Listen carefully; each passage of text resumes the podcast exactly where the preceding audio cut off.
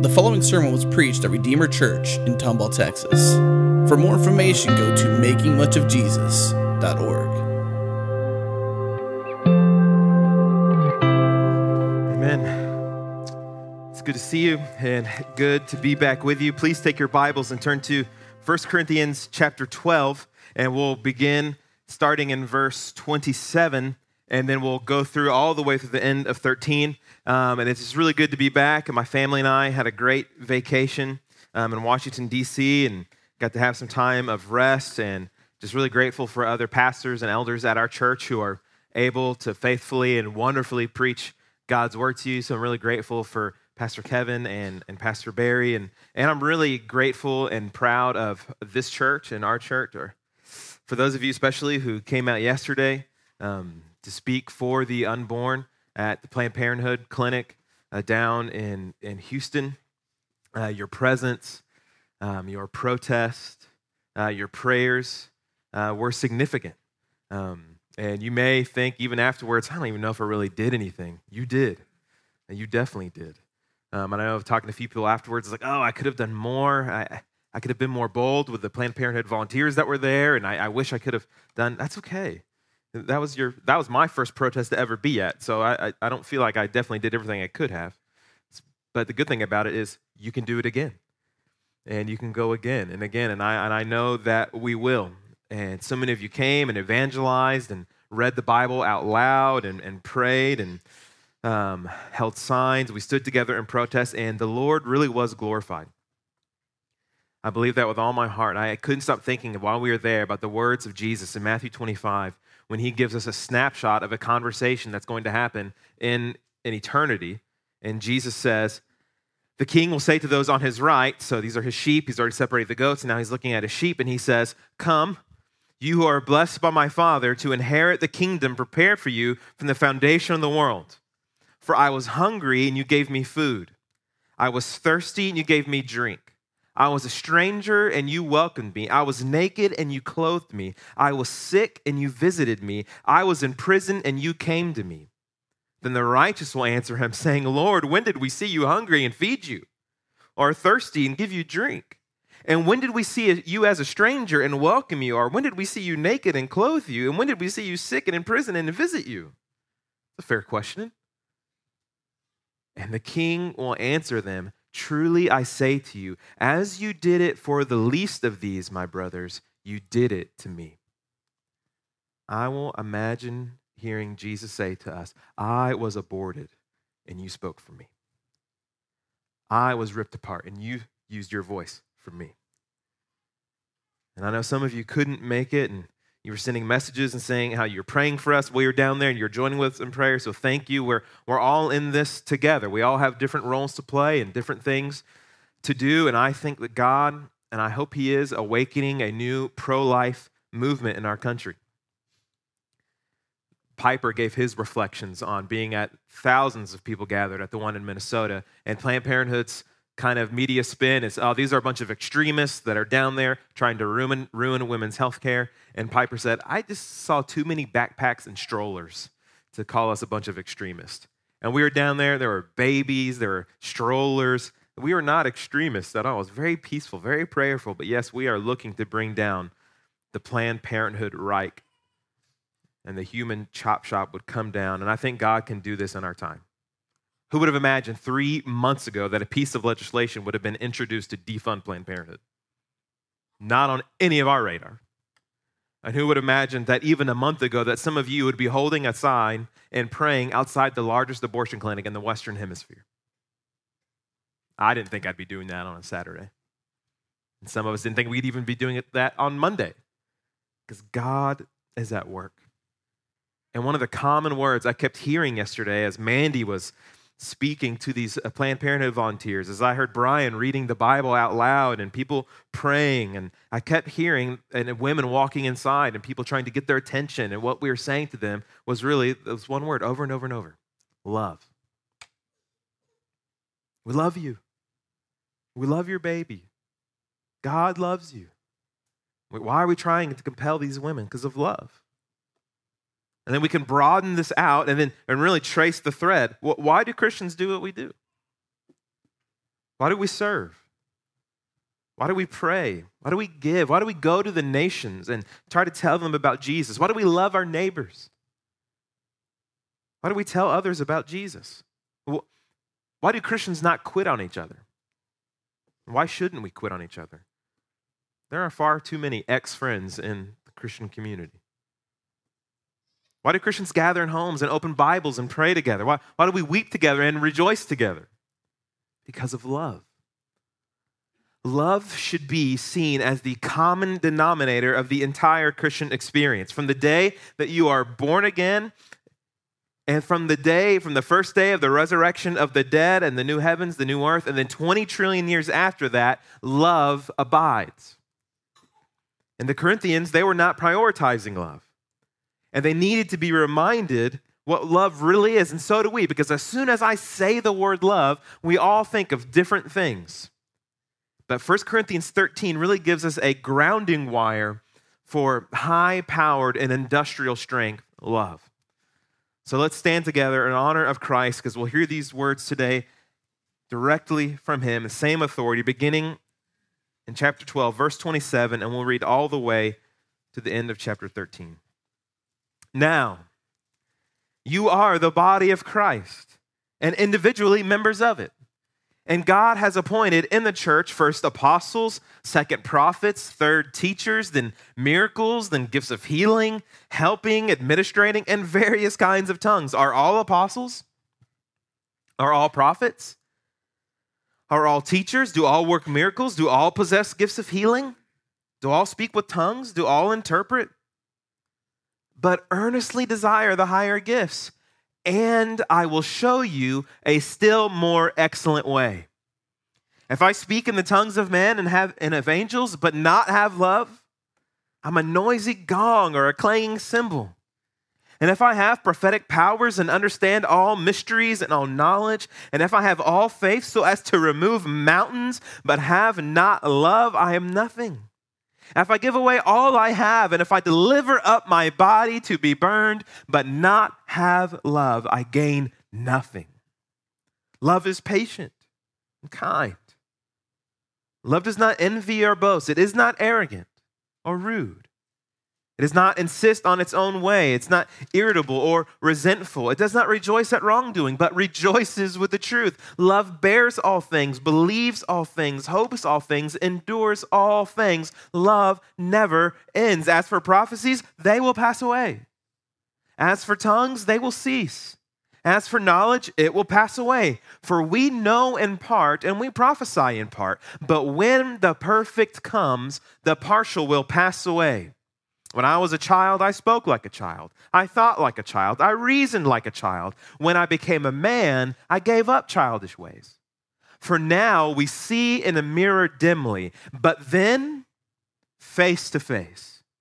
Now I know in part, then I shall know fully, even as I have been fully known. So now faith, hope, and love abide, these three, but the greatest of these is love.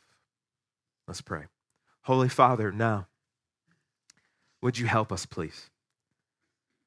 Send your spirit to move among us, to captivate us, to grab us, and to let us hear your word, that we would be quickened, that we would be changed, and that maybe even some of us would be born again by your mighty heart of love.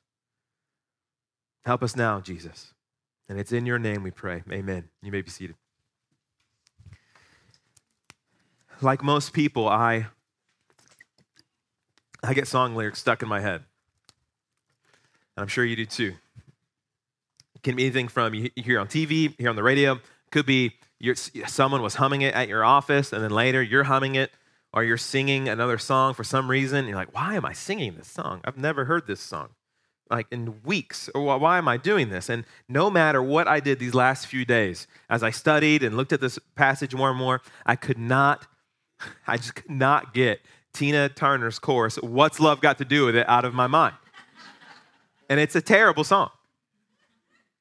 I kept thinking about it, and I, like, I can't, I can't get this song out of my head because of this passage. There's so much about love, and so what's love? Uh, well, love has everything to do with it when you think of the Christian life. And she's singing about relationships and physical intimacy and really downplaying love, where she says, What's love got to do with it? Love, what's love but a secondhand emotion? What's love but a sweet, old fashioned notion? And I think about that, I go, That is the Corinthian church. They're arguing over which spiritual gifts are better. You can really see that at the end of 12. They, they wish they were some had prophecy. Some wished they had the gifts of healing and they didn't have it. They all wanted to be prophets. They all wanted to speak in tongues. They all were kind of fighting and clamoring over who had better gifts. And as you saw in, in Pastor Kevin's sermon, hey, if you're a hand, that's okay. If you're a foot, that's okay. You're not any less part of the body of Christ. God's given varying spiritual gifts, and that's all up to Him. And they're treating love as a second hand issue. They're treating love as though it's an old fashioned kind of thing. We want the good stuff. We want the gifts. We want the impressive public nature. But look what Paul says at the end of 12, 1231. I will show you a still more excellent way. He says, hey, it's not wrong to desire the gifts. We can affirm that. He's not downplaying the gifts at all. He says, earnestly desire the gifts. You should all earnestly desire spiritual gifts. And we'll talk more about gifts over the next few weeks. But he says, let me show you a still more excellent way. And what? This is chapter 13, the way of love. Love has to do with everything. Love, this is the first thing we're going to see in verses 1 to 3. Love legitimizes what we do. They were overly obsessed with spiritual gifts, showing them off, thinking way too highly of them. They forgot that spiritual gifts, they don't exist for yourself, they exist for others. Everyone who's in Christ in here has a spiritual gift, and it doesn't exist for you, but it exists for your brothers and sisters and for the glory of God. And if you don't have love, it's nothing. Look at verse 1. He gives these hypothetical scenarios. If I, you see, so he's saying, just imagine if. Imagine if I speak in the tongues of man and of angels, but I have not love, I am a noisy gong or a clanging cymbal. So he says, Imagine I can speak in all the tongues of men, and I have this, I can even speak with the angels and their angelic language, whatever that is. We have no idea, really. You look it up, tons of people are like, I don't know what he's talking about here. I think Paul's just giving major hypotheticals where they would hear it and they would be like, wow, that's impressive. They would be impressed with that. But he says, if I don't have love, it's just a clanging cymbal.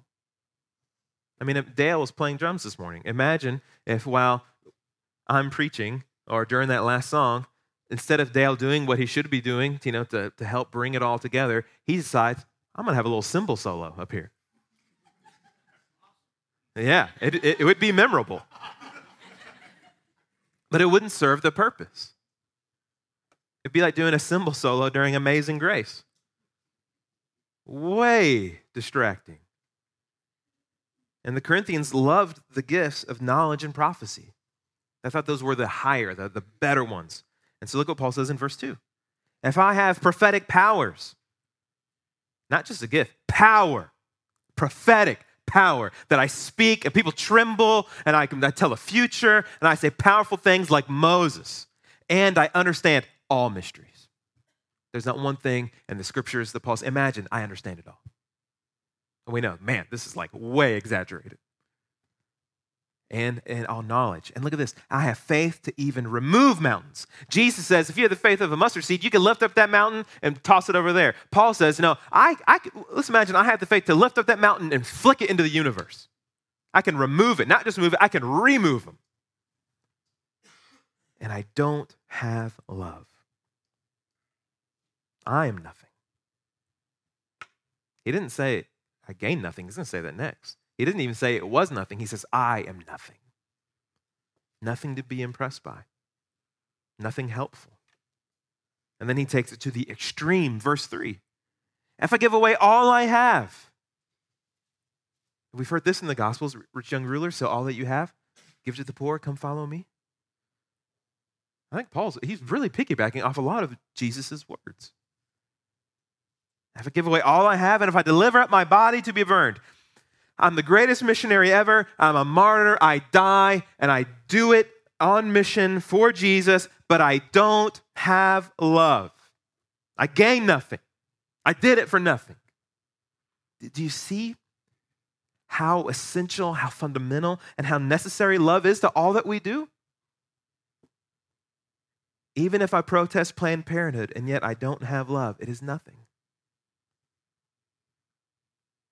Love is what makes Christians supernatural. It's the first fruit of the Spirit love, joy, peace. Love legitimizes what we do, and lack of love neuters what we do. Lack of love renders what we do to nothing. Instead of it, it's I, I picture like we're doing stuff, we're serving, we're preaching, we're counseling, we're praying, evangelizing, and we're building something with our gifts and what we're doing. And we're got the kind of mold out there. And instead of building a solid statue of what we're doing, when we don't have love, we end up making paper mache.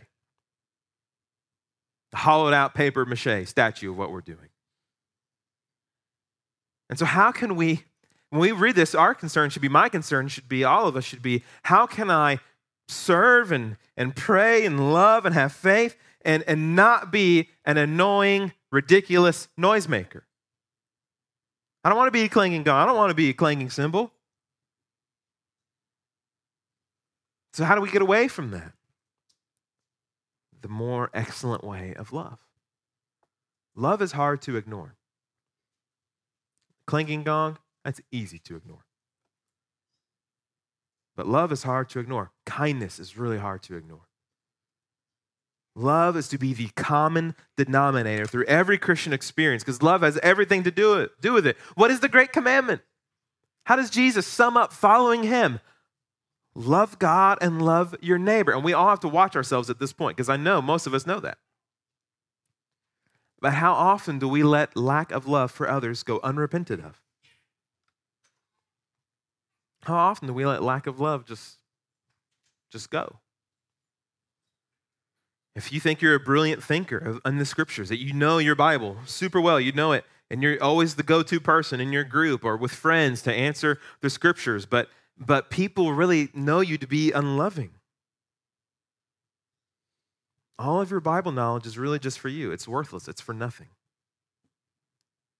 And you don't know the book as you ought if you're hospitable or you serve a lot and, and you grumble while you do it, you open up your home to have studies in, to have people over, and you're always grumbling. I wish, wish people would help me clean up, and I just I can't believe that they didn't offer to help clean up afterwards. And I wish more people would open up their home so I didn't have to open up my home all the time. And good grief. And you hide it, you're grumbling, you're frustrated, you've hollowed out your service and turned it into nothing.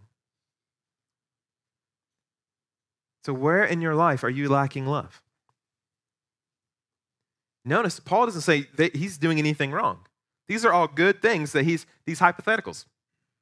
Using spiritual gifts, faith, giving away all he has. These are all good things, but yet you can turn them into nothing without having love. This is what Jesus tells the Pharisees.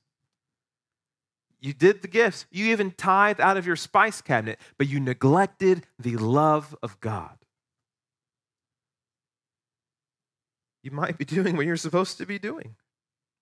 But are you loving like you should be loving? Some of us really need to peer into our lives and to be honest with ourselves and look into the mirror and admit and confess to God this right here, that that happened yesterday, this that was uh, that was not loving. So what do we do now? You want here's what we have to do next. You have to behold love and then you will love. If you will behold love, then you will love. Look at verse 4. Love is patient and kind. Love does not envy or boast. It is not arrogant. It's not inflated, is really what that word means. It's not impressed by its own thoughts of itself. It's not rude. It does not insist on its own way. It is not irritable or resentful. And there's also another Greek concept in here that could say something like it doesn't keep a record of wrongdoing against itself. Love is, verse 6, doesn't rejoice at wrongdoing, but rejoices with the truth. Love bears all things, believes all things, hopes all things, endures all things. If love is so important, we need to know what love really is. And the American conception of love is more confused than ever. Really, and our, our English language is so poor, it doesn't help translate all these concepts. Greek has at least four words to describe love We have one. You can say in one paragraph that you love steak, that you loved the new Mission Impossible Rogue Nation, that you love the Rockets, that you love your spouse, and that you love Jesus. These cannot all be the same level of love. If they are, you're in big trouble with at least two people Jesus and your spouse. When we think of biblical love, we should not always think of romantic love. And it's usually where we go. That, that, that is not the first thing. There is a category for that. The Bible has a category for that husband and wife. But when a brother in Christ tells me, I love you, bro, you got to filter that in a non weird, romantic American way, biblical way, brotherly love. In 1 Corinthians 13, we are getting a robust, pervasive understanding of what Christian love is. And this is really important. This is really important. Because I know most of you have heard this passage. You've at least heard verses 4 to 7. You may not have heard the rest of the passage, but you've heard verses 4 to 7 at weddings. And one of my missions today is to help end the unbridled love affair of this passage as it pertains to weddings. Is it wrong to read it at a wedding? Of course not. It's a fine application for marriages. I'm going to give some later. But is Paul is Paul talking about marriages in 1 Corinthians 13? No. No, he is a, he's not addressing marriages at all. The context of what Paul is saying in 1 Corinthians 13 is the way the Corinthian church should be loving one another the way the brothers and sisters in Christ should be loving one another according to Christ. So, this is first and foremost not about husbands and wives, though that is a fine application, but it is first and foremost about ministry to one another. So, I think this passage should be read more at members' meetings than it is read at wedding ceremonies. This passage should be read more in our small groups and in our new members' classes more than it's read at weddings, because this is what Paul is first addressing. And here's a really the next thing we learn about these, this little chunk in verses four to seven. Love is something you do. It's active. Love is kind. Love is patient. Love does not envy, does not boast. Love isn't rude. You, you see, love isn't just this kind of static back uh, feelings. It's lived out. It's motion. It goes. It's not passive. It's it's active. It's not just affections. It's actions.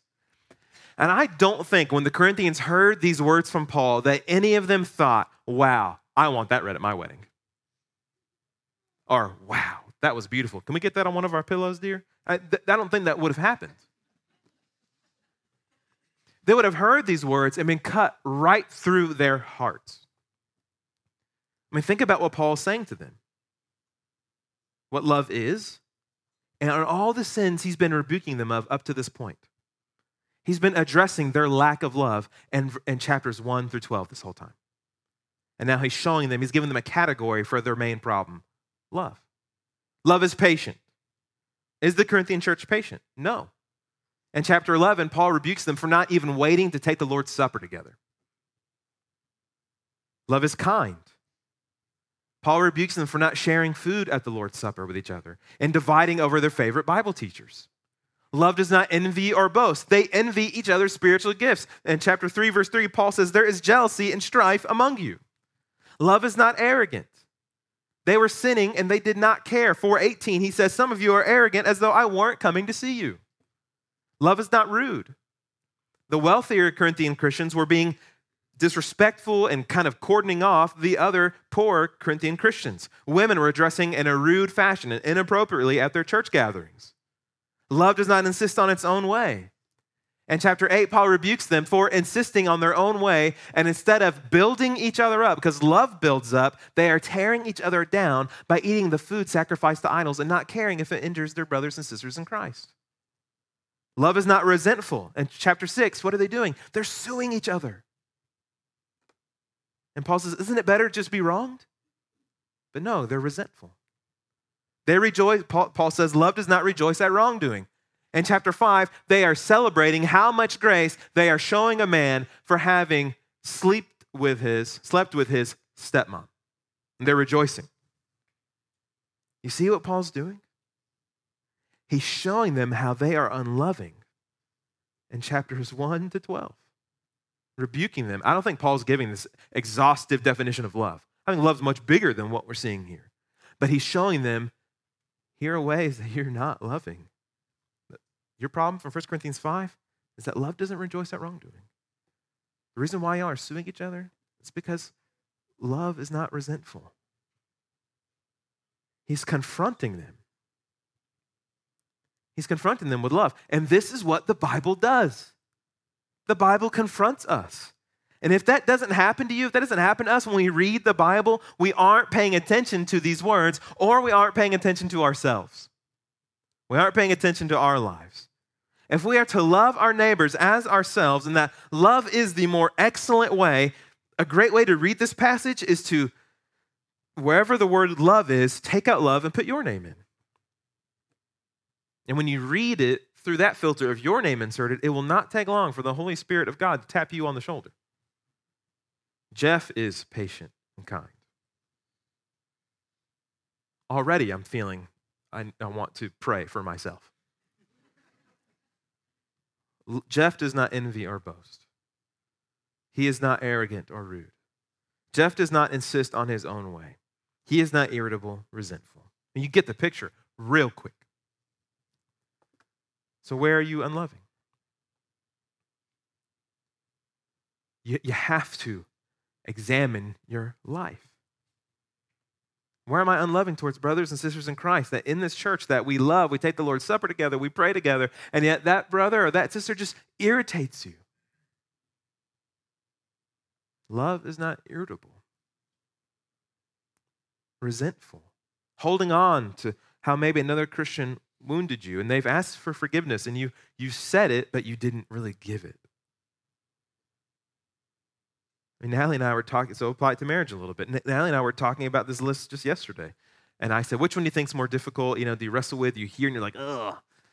I said, man, for me, just insisting on my own way. It's just something I always had to hear and I can feel in, in my heart and go, okay, I, I can uh, kill that, crucify it, not insist on my own way. And she goes, oh, not me. I don't struggle with that. I said, well, yeah, because I'm always doing what you want. That's why you don't struggle with that. Because I'm always the one doing it. And, and, joking, joking aside, real growth in grace will be had if you look at the soil of your heart and you can see where in my life is that area or this area not getting enough of the water of the word.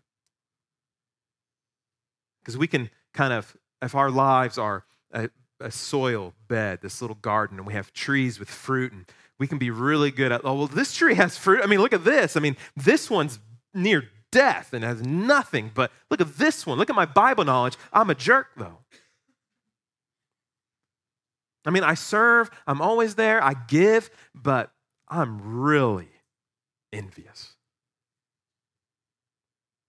1 Corinthians 13 is not an optional personality matrix. Do what you can. Just do you. These are not biblical ways of thinking. This is supposed to be who we are. Now, there is a real danger with this passage also. Is that you read it, and the danger is that you read it wrongly. You're not reading it properly. You can read this and think, okay, I, I need to be more kind. I need to be more um, gracious. I need, to, I, I need to get rid of that envy. I'm going to really work on that. And you should do those things. None of us have a free pass to not assess our hearts. But does Paul say to the Corinthians, guys, you need to be more kind? Is that how he structures these words? Does he say, guys, love is kind, you need to improve on that? Remember what I said in chapter 6. Love is patient. Remember, I just told you. Does he say, you need to do this, you need to do this? No, he doesn't do that. What is Paul doing? He shows them what love is. He's putting love on display for them. He doesn't hit them with commands here, he does everywhere else in this book. But here, he's not hitting them with commands. Instead, he is, what did he say at the end of 12? I will show you a more excellent way. He's showing them what love is, putting it on display for them. He lifts up love for them and calls them to look at it and to take it. Why? because you have to behold love before you can behave in a truly loving way. You have to behold what love is before you can behave in a truly loving way. You have to see it before you can be it. Love has to overwhelm you. It has to break you. It has to change you. It has to lift you up. It has to raise you from the dead. And then it has to empower you. This is Christianity. Christians aren't people who just try to be better people, who try to be more loving because the Bible says so. That's cheap and really powerless and unattractive. I hate that kind of religion. Christians want to be loving people because we have beheld, because we have seen, we have savored the great love of God and Jesus Christ for us, our Lord. Because we have seen a bloody cross and an empty, dusty tomb for us. This passage is really a further exposition and explanation of the character of Christ, of who Jesus is because of the other famous statement about love in the Bible God is love. So, this is just a further explanation into the mighty heart of God. So, instead of putting your name in the passage and feeling really bad really quick, you put Jesus' name in the passage and it rings true. Our name in, it rings false.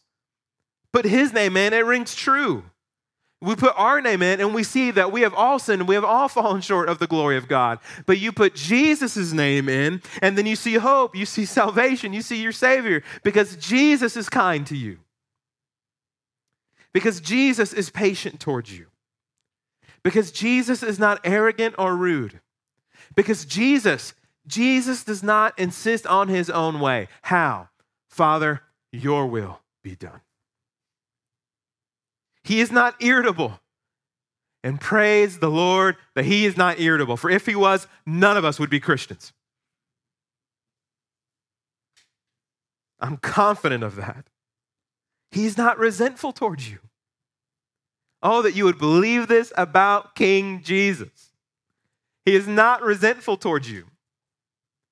He is not grossed out by your sins. If you are in Christ, you are with Him. He is not looking at you going, I cannot believe that. I can't believe you did that. He's saying, I know you did it, and I came for it, and I love you, and I died for it. There is no condemnation for you if you are in Christ. And even as he was dying on the cross, what does Jesus yell out? He says, Father, forgive them, the death of Jesus, that awful, disgusting cross on which he was crucified for sinners, dying to pay the penalty for our sins, it is the love of God. It is the purest definition of love in the universe. His kindness is shown in the cross, his patience, all, all there. John 15, greater love has no one than this, Jesus says, that someone lay down his life for his friends. No greater kindness in the universe than the cross of Christ. But God shows his love for us that while we were still sinners, Christ died for us. I have been crucified with Christ. It is no longer I who live, but Christ who lives in me. And the life and I live in the flesh, I live by faith in the Son of God who loved me and gave himself for me, who's kind to me, who's patient with me. Ephesians 5, and walk in love. Walk in 1 Corinthians 13. Why? Because Christ loved us and gave himself up for us, a fragrant offering and sacrifice to God. And I love 1 John 3:16. By this we know love you want to know what love is? It's not the notebook. You want to know what love is? By this we know love, that he laid down his life for us. And so, what does that do now? And we ought to lay down our lives for the brothers. If I know his love, you really know it. Once you've beheld his love, then you can really behave in a truly loving way. And once you see it, something clicks, something changes. By this we know love. We know and understand what love is from two angles from the gospel, Jesus dying for us, and Paul's explaining the DNA of the gospel. And now we lay down our lives for each other. We don't insist on our own way. As small, not insisting on your own way, as small as what you're going to watch on TV tonight. That's the gospel speaks into that moment. If you know the love of God, you're radically changed. Where you're going to eat afterwards, what you listen to on the radio. I feel like if I listen to any more Veggie Tales, I might cry. But His grace is sufficient. There is no situation you will ever be in where love is irrelevant or exempted. This is our new operating system. If you've seen it for yourself, that's why Paul's just showing them what love is. Because once you behold something that glorious, the Spirit takes it, and now you go, that's, that's life. That's living. So, do you know the love of Christ? Do you believe that He died for you? Do you believe that the mighty heart of Jesus is after you? Do you believe that He loves you still now, today? Do you believe that no matter what sin you are harboring, that He doesn't resent you? If you will go to Him and confess and repent and believe that you'll find the God who is slow to anger and rich in love. And in verse 7, when he says this loves all things, love bears all things, love hopes all things, love endures all things, this is a great exaggerated way to say love is all weather. It doesn't crack, it doesn't rust. That God's love never fails on us and will never fail on us. And so, if God's love will never fail on us, we can never fail in love to one another. And as soon as God love, God's love fails for you, you have a free pass to fall and fail in love for everyone else, but that will never happen. In this last section, verses 8 to 13, we don't have time to go through all of it, but Paul's point really is a day will come when all spiritual gifts are irrelevant. All the things that we're so impressed by, those are all going to go away. The gift of tongues will be gone. Prophecy, we won't need it in the new heavens and new earth. The gift of knowledge, we'll know fully as we already are fully known. And when the perfect comes, I don't think that's the completion of the Bible. I don't think it's the uh, all these other. I think it is when the because the word is the design. When the final design comes, when it lands, the new heavens, the new earth, when it's here, where everything's perfect, the universe has been made new. The perfect's here. All those things are gone except one thing. What does Paul say? Love. Love is forever. Faith will become sight in the new earth. Hope will be realized, but love remains. Love is forever. Love will never pass away. Love never ends. Jonathan Edwards says heaven is just a world of love. And even then, you got to think what? Oh, perfect kindness, grace, redemption. Are you struggling to love? It seems that our struggles to love others are actually struggles in knowing God's love. The person you're struggling to love isn't the problem, you are. I am. We're failing to see the radical nature of God's love for us. That we didn't deserve it, and He threw all He had at us. He didn't hold back. He didn't measure it. And once that hits us, something happens, something clicks, something breaks, something flourishes. And we stop making excuses and we walk by faith in the love of Christ. Because love is not a secondhand emotion, it's the engine of the Christian life. Love is an old fashioned notion, 2,000 years ago on the cross, and its power today. Walk in love as Christ loved us. Love has everything to do with it. And may the Spirit of Christ move us further into His love so that we can move wider into our love for one another. Christ be praised. Let's pray. If you're serving the Lord's Supper today, I invite you to come forward. Lord Jesus, now would you, by your Spirit, even move towards someone's heart who has never heard your love, who has never received your love, and would you show them that God so loved the world that he gave his only Son, so that whoever believes in him, whoever believes should not perish but have eternal life. And Lord, would you help your sheep now to, re- to feel your love, to, to see your love on display, and to be changed? To see your great and mighty love for us sinners, and then how you are now empowering us. For it is no longer I who live, but Christ who lives in me. Now we can have this mind among ourselves, which is ours in Christ Jesus. Jesus, we love you because you first loved us. So now, would you help us to love the brothers and the sisters and to love our neighbors as ourselves? By this we know love. And the world will know that we are your disciples by the way we love one another. Help us, Lord Jesus. And it's in your mighty name that we pray. Amen.